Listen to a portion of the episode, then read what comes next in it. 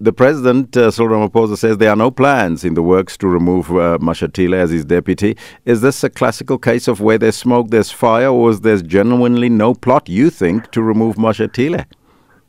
Um, I think if you are the deputy president, the media will put you um, on the spotlight. You will receive media um, coverage because you stand a chance of becoming um, the head of state. Uh, no wonder the media has been uh, examining the deputy president um, at close range. On the other hand, um, if you look at the specificity of uh, the, the story about his uh, lifestyle, it begs the question as to whether the people in upper echelons uh, in the ANC were they not well aware of his lifestyle that he was living beyond um, uh, his means. I, I, I think they've they've always been uh, well aware of that, and that begs the question as to why was the story broken uh, um, a couple of weeks ago. Uh, so the only conclusion I can arrive at is that there's more to this than uh, meets the eye.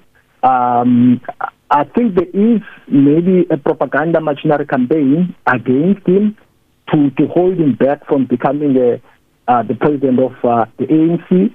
And maybe that comes from those who never supported him um, uh, in the first place. But mm. that doesn't take away the fact that if there are serious allegations, they, they need to be um, uh, um, uh, examined. Mm-hmm. Do you think that the rumors will have any political bearing within the stability of the ANC as a party and overall on the ANC as government?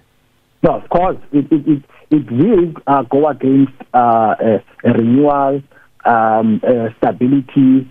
It will lead to uh, conflict um, escalation. Uh, it will uh, enhance the, the, the political uh, divisions um, within the party. Obviously, I mean, it's not something that will fit well um, uh, uh, with the party.